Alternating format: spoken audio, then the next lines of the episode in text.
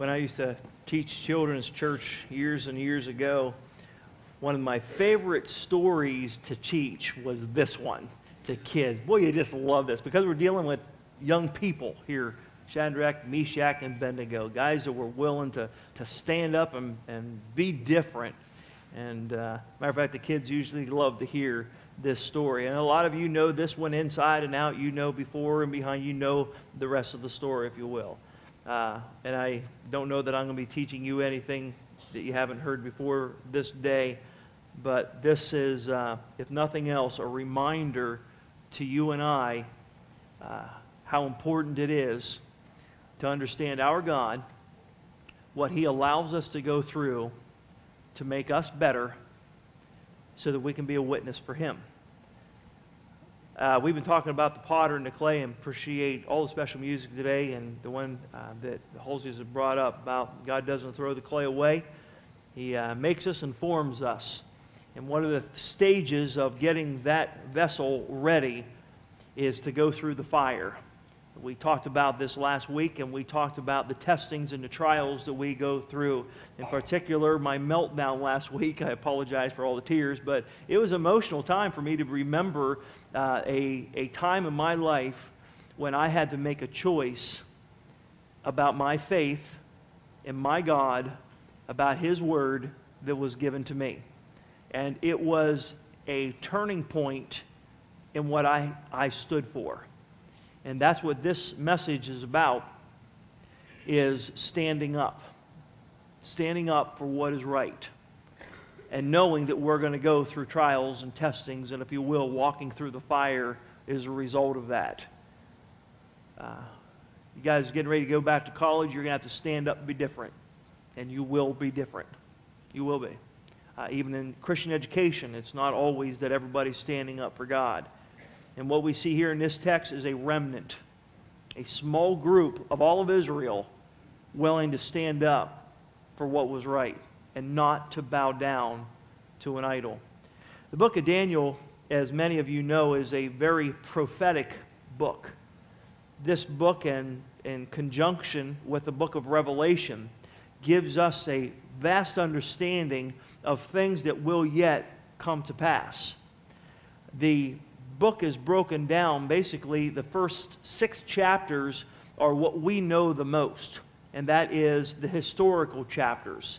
These are the chapters with King Nebuchadnezzar, uh, Belshazzar, his son, and then Darius, the king of the Medes, comes in and is also over this kingdom. And that's what we see is, is this time period is when Nebuchadnezzar is still the king. Later on in chapter 5 as well, Bel, where Belshazzar, his son, comes in.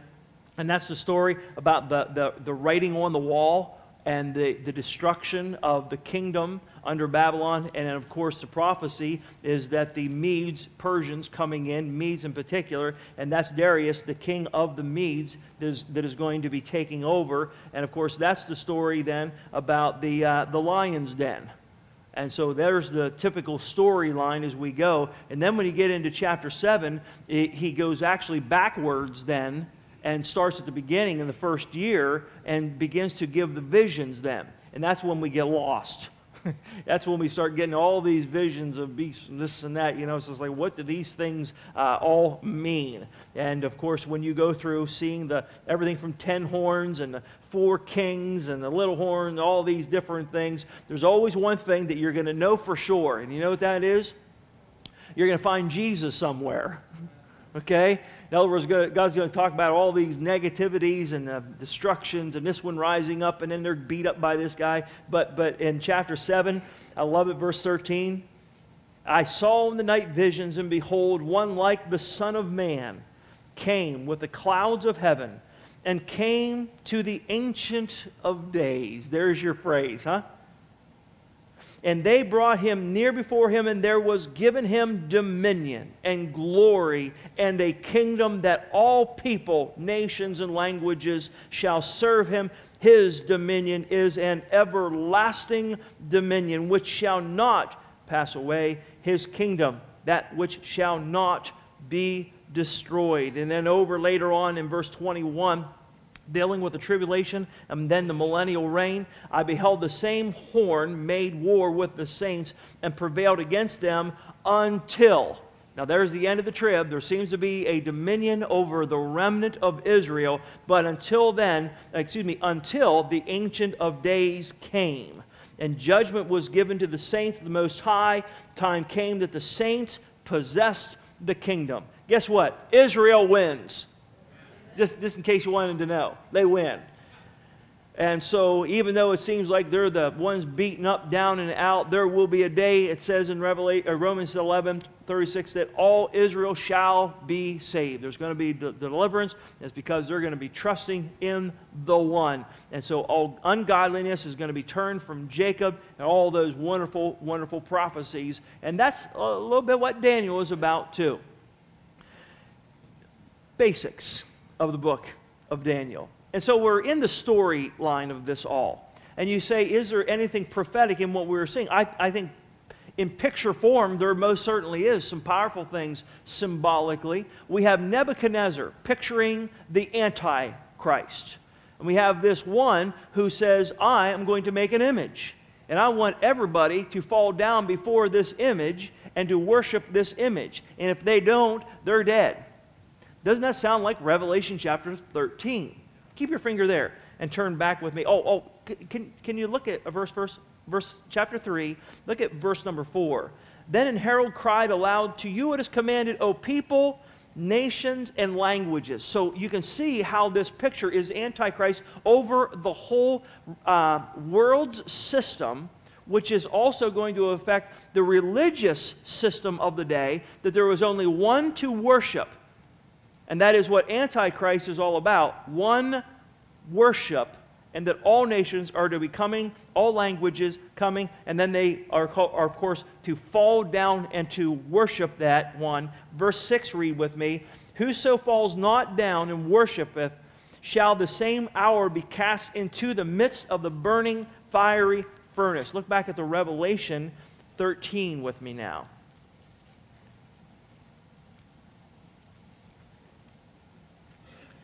We have the three and a half years, which Daniel also describes, nine and, and other place, chapter nine and others, that there is a certain time period that Israel is not looking forward to. It is that time, as he says, great tribulation, and it is the second three and a half years of the seven years of tribulation. You'll see that in chapter 13, verse 5. And then as you as you go down further on in this text, uh, let's go ahead and pick up verse 11 I beheld another beast coming up out of the earth, and he had two horns like a lamb, and he spake as a dragon. Dragon's always picture of, of Satan. He exercised all the power of the first beast before him and caused the earth and them that which, which dwell therein to, here it is, worship the first beast whose deadly wound was healed. There's that picture of the death and resurrection of the Anti. He doeth great wonders so that he maketh fire come down from the heaven on the earth in the sight of men, and deceiveth them that dwell on the earth. Now, follow me, folks. Satan is a deceiver, he mimics the very things that God is. He wants the same worship that is attributed to God. He wants the same attention, love, adoration, but there's a problem. God is the God of life. He is about death and destruction. That's what his very name means. And so he is going to mimic during that time period the signs and the wonders for people to begin to believe in him. Now, if rapture were to take place right now and the church is snatched up out of here and you do not have Jesus Christ in your heart, you are not a Christian. You are here. You are left behind. And there will be a tribulation period that will soon start after we are snatched away and many believe that that tribulation will begin as soon as the agreement between Israel and, and the covenant they will be making in, in Daniel chapter 9 is fulfilled with the Antichrist. And then that tribulation will be going on, and there will be the thoughts of peace. Everything is going to be well. It's going to be okay. We're all going to work in this thing together. And the thing is, the deceiver will deceive the multitudes, and only a remnant will stay true to the true God. Drop down, if you will, to verse 15 of chapter 13. verse 15, he had power to give life unto the image of the beast, that the image of the beast should both speak, because as many as would not worship the image of the beast should be killed. Sound like Nebuchadnezzar? If you don't fall down and you don't worship, you're going to be destroyed. And the deception is, is further in verse 16, and he causes all, both small and great, rich and poor, free and bond, to receive a mark in their right hand and on their forehead. So, this is, of course, that impression, uh, uh, a place upon them, a mark, and as Second Thessalonians 2 deals with, a seal that is placed upon them that they will not believe the truth. Instead, they will believe the lie and they will be lost and they will not be recovered. If they take this mark, that's it. There is no recovery. And I'm here to warn you, just like these three men would not bow down and worship and were willing to die for their faith in God, you and I must understand those who do not trust Jesus Christ as their Savior, if you go into this tribulation time period, you will be given this option.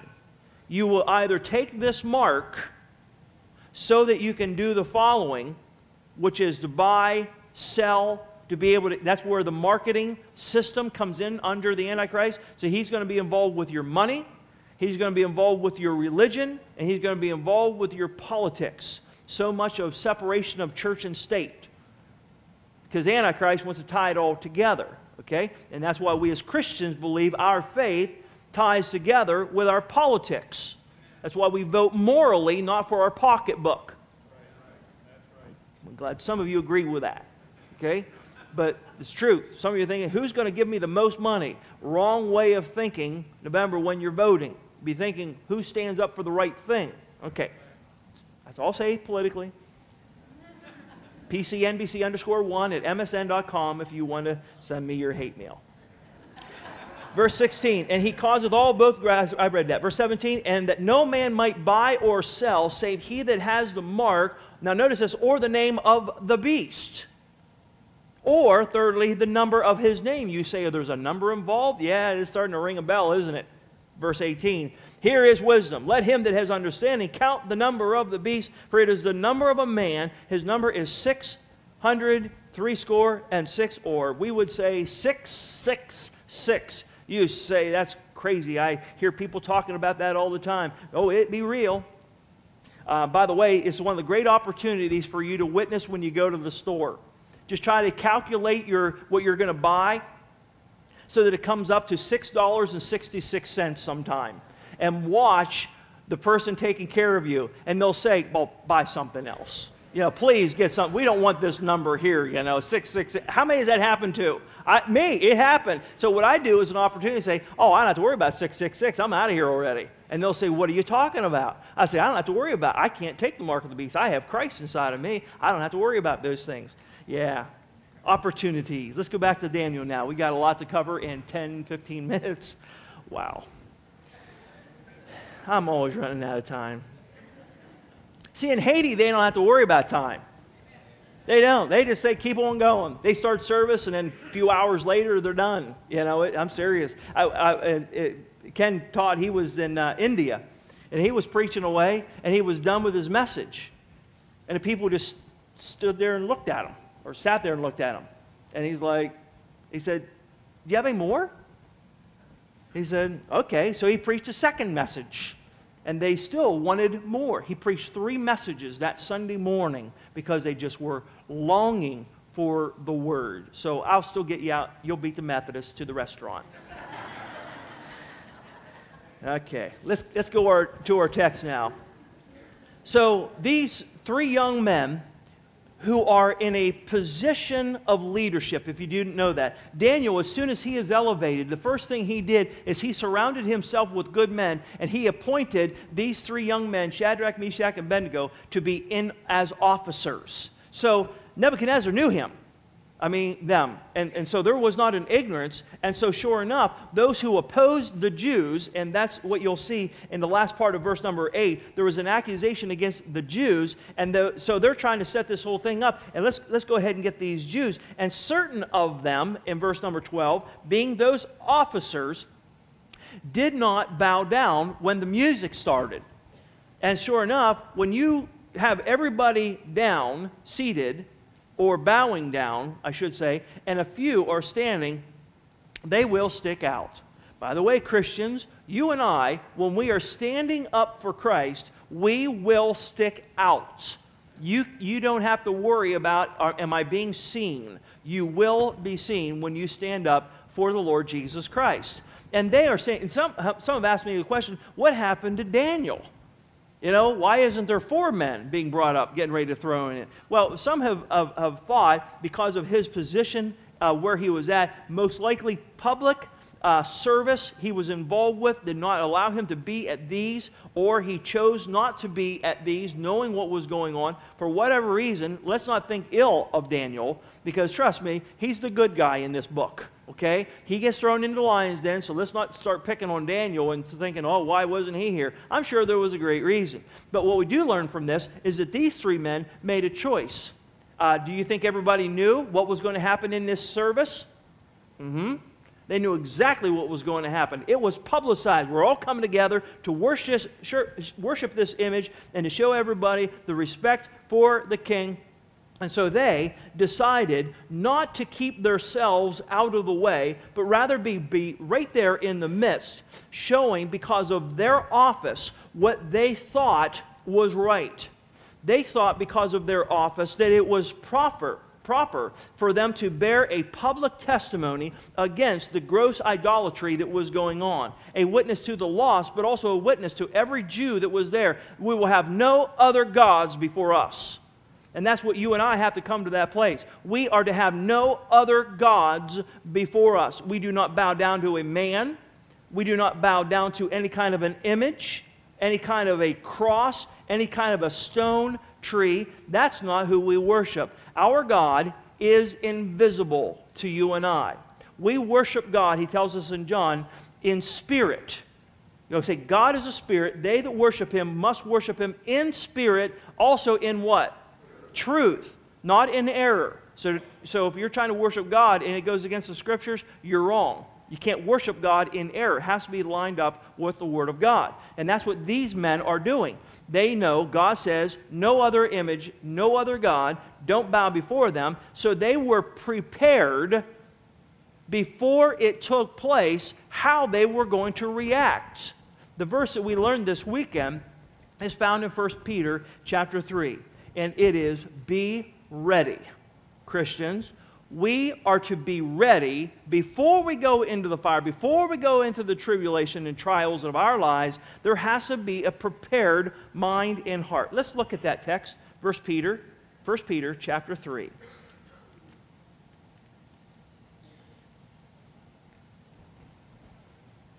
First Peter 3:15. But sanctify the Lord God whereat Okay, we're not just talking about thinking about God, but rather a separation in the invisible part of us where our convictions and our belief is seated. What the heart man believes unto righteousness. Okay? So it starts inside of here, not just in just not analyzing God, but a and that's what I was trying to share with my heart last week, was it has to be a conviction based on the Word of God that you will not only live for it, but you will be willing to die for it. And that's what these three men are saying. You know, if it be that we die, we don't care. We're not going to bow down before you. If we live, praise the Lord. But either way, we're not bowing down because we have already prepared in our mind and in our hearts what we believe based on the Word of God. And so the forming of our minds and hearts are already. So he says, be ready always. It is a soldier that always is armed and ready for the enemy.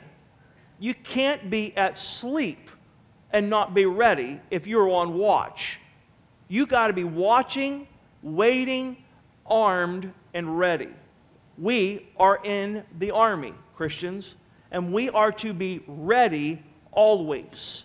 So, what are we to be ready to do? Give an answer. Uh, by the way, did you notice how many questions Nebuchadnezzar had for the men back in the text? He had all kinds of questions. And he's saying here, you need to be ready when questions come your way about what you believe. Do you know, Christians, what you believe and why you believe it? Why do you believe in Trinity, heaven, hell, prayer, what you believe about Christ, what you believe about the Holy Spirit, the inspiration of the Scriptures? We could go on and on about the different major doctrines of sanctification and how God saves us and how He keeps us and guards us. The list goes on about who God is. And, and, and so we have to be ready. And that's why we have discipleship. That's why we have discipleship two. You can go on to shepherd school if you want to. You can go as far as you want. My prayer this week is my people will go further in the Word of God than I can ever imagine in my mind. Beyond me, praise the Lord. We want you to grow and to grow in more of the knowledge and the wisdom of Christ because once it is there, you are prepared. The Barnharts have needed to go through education to be prepared in order to go. It has to be here, and it has to be a conviction in, in the heart. And then when they say, Why do you believe that? And why do you have these, re- these hopes? He says, You're going to be able to answer every man that asks you a reason of the hope that is in you, and here is our spirit with meekness, a strength and control, and a fear, a reverence of God, and that we are handling the Word of God, and we want to give a right answer, not a selfish answer. It's not about me, it's about God. You know what I'm saying? We're giving them hope. You can't get hope from me, you get hope from God. Okay? So back to Daniel. They had to be ready. They had to be ready. They had to be prepared already. And then we see, we see down in verse number 17, we're going to fast forward, we get through the music and, and, and all those questions that were brought up. And he says, You know, is it true? You guys didn't fall down? Is it true that you don't believe and serve in my gods? Is it true? Now, here's another question. Now, listen, listen, I'm going to ask you a question. If it goes again, are you going to be willing to fall down and worship before the image? And verse 17, he says, If it be so, now this is the men answering about the question, uh, What are you going to do? And he says, We don't have to think about it because we're already ready in verse 16. But he says, If it be so, our God, whom we serve, is able to deliver us from the burning fiery furnace. He will deliver us out of thine hand, O king. Faith. I mean, what else could you put besides that phrase? We believe God. We believe that God can deliver us and we believe, King, He is above you, and so we're not going to bow down before you because God is bigger than you. And we don't fear you, we fear God. We're not fearing a furnace, we fear God. There's a word for the day fearing God. Do we really put ourselves in an awe of who He is? Creation will do it, right, guys? That went down to Creation Museum. I mean, it's an awesome thing to see how great and magnificent our God really is. And so that's what they have purpose in their heart to already be, and they are practicing faith. Now look with me to one cross reference. We're going to go to Second Chronicles, Second Chronicles, and chapter 16 and verse number 9. That's right after First Chronicles, if you didn't know where it was at. It's in the Old Testament, too, if you didn't know that one. You knew that. I'm just teasing you. Love this. Love this verse. We're seeing a concept at the beginning. Second Chronicles 16, verse 9. For the eyes of the Lord run to and fro throughout the whole earth to show himself strong in the behalf of them, notice this, whose heart is perfect toward him. So God is looking at Shadrach, Meshach, and Abednego, and their heart is all about God. They're not fearing the king. They're not going to bow down. And it's like God can't wait for somebody to do that so he can jump in and take care of them and work for them and show his strength for them. And that's what God is looking for in you and I is a faith that we are trusting in him period so that He can come in and do the miraculous things that we cannot do. Folks, God wants to use you. He does not want you to just be used to come in and to dust the pews. He does not want you to just come in and say, I feel good about myself because I threw some money in the offering plate. I feel good about myself because I actually got up and went to church today. Folks, it goes so much beyond that. God actually wants to use you in the lives of people that you are around for you to stand up and to show faith, and secondly, to show obedience so that they can see Christ inside of you. Verse 18 of Daniel 3. He says, But if not, let it be known to thee, O king, that we will not serve thy gods. There's obedience to God, nor worship the golden image, because Exodus chapter 20 says we're not allowed to do that. So, which thou hast set up. So he says, We are not going to disobey our God in fear of you. We are going to stand up and to do what's right. I do not know, Christians, where we're going to be down the road. I don't know what's going to happen. I don't know what corner that we are going to be pushed in through, through the political systems that, that are happening, and they are going and, and, and just literally spiraling right now in this direction. But I think that if we need to stand up and to say, we will not disobey the scriptures in order to please the political uh, laws, that we need to be prepared to stand up for God. So if all of a sudden the government says to you, now listen, we're having too many kids, so if you have two kids, you're okay, but if you have a third one, you have to abort that baby and you have to kill that child, are you going to obey God or man? The answer is we listen to God and we don't do it. You know what I mean? Who knows where this system is going to go? We obey God's laws, not man's. God is bigger than government. He owns government. He makes it, raises it up, tears it down. So here's, here's the, the, the third point. I got to keep moving. So, so they get, sure enough, they have the answer, and he says, fire this thing up seven times, throw these guys in, and as they're throwing them in, the guys that were throwing these three men in ended up dying themselves. You can see that verse 21 22 area. Uh, and, and then they're bound in verse 23, and they're down flopping into this fire. Don't know exactly how it is, but somehow or another, the king then is able to go over to this fire, seemingly above it, and look down in. And as he is looking down in this furnace that is big enough for not just three, but four to be down in the fire, and they're walking around.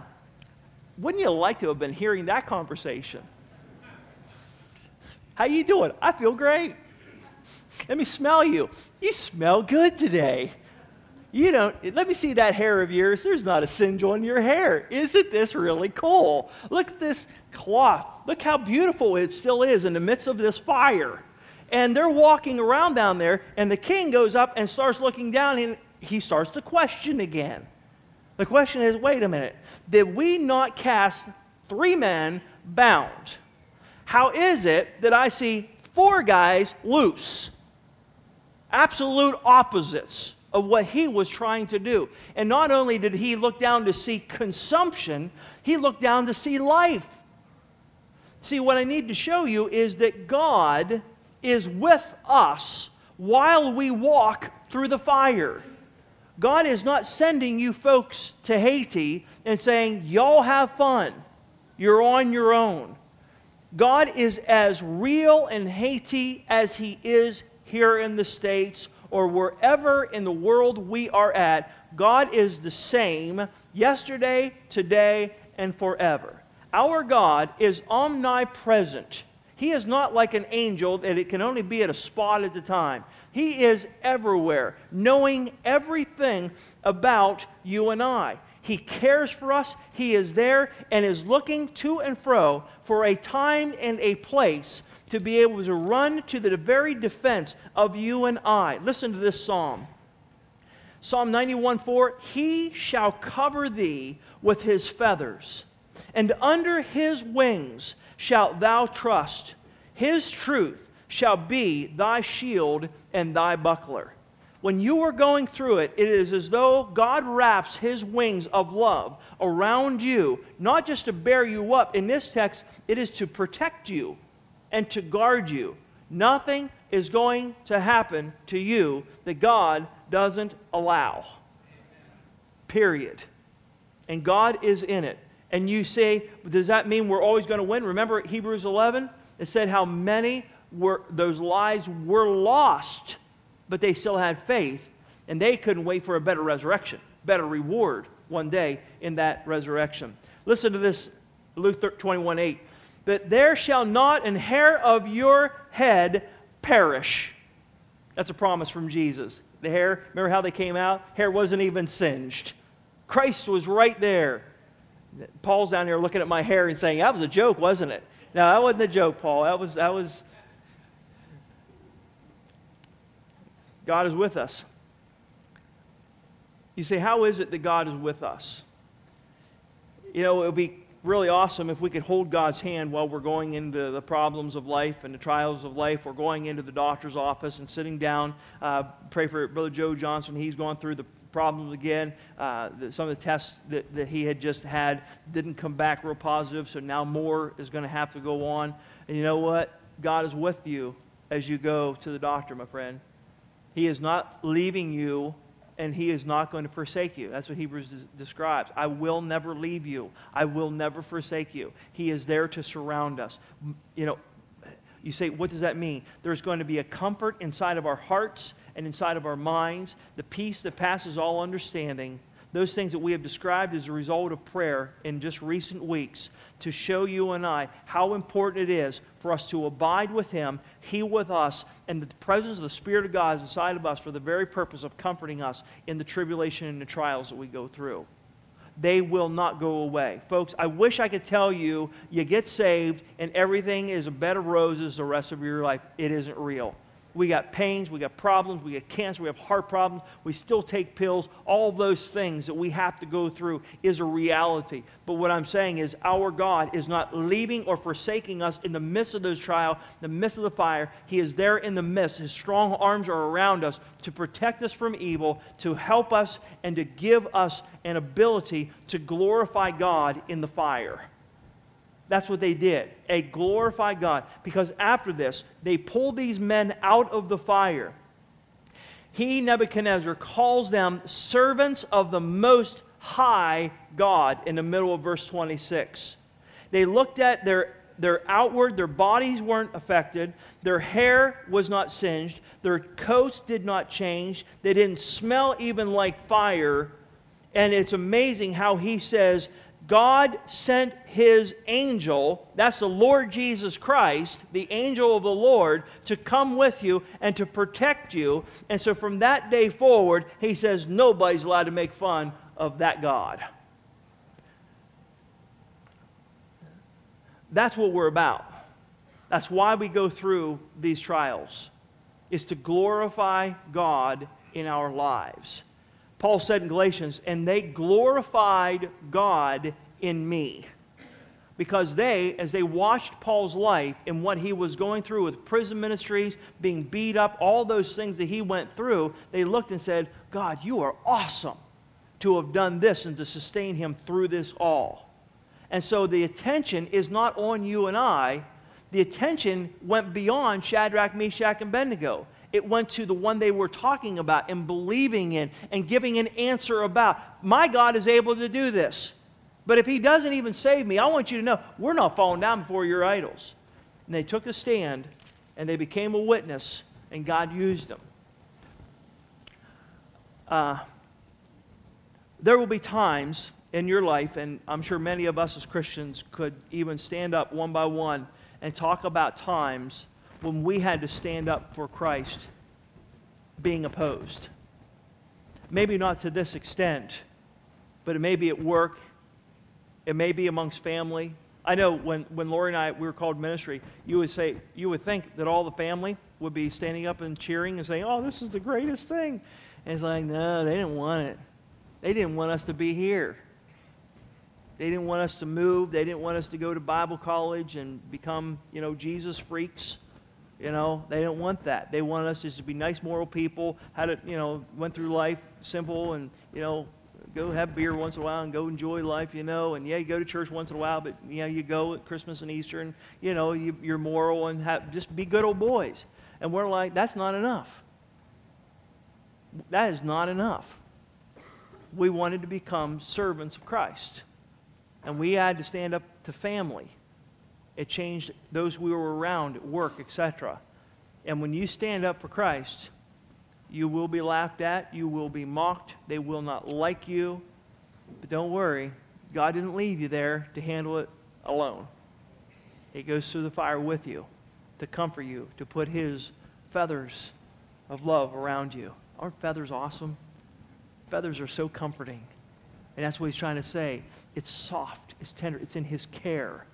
To picture by the way of the Holy Spirit of God, who Jesus Christ said is more expedient to you for you that I go. Because if I don't go, I will not be sending the Comforter.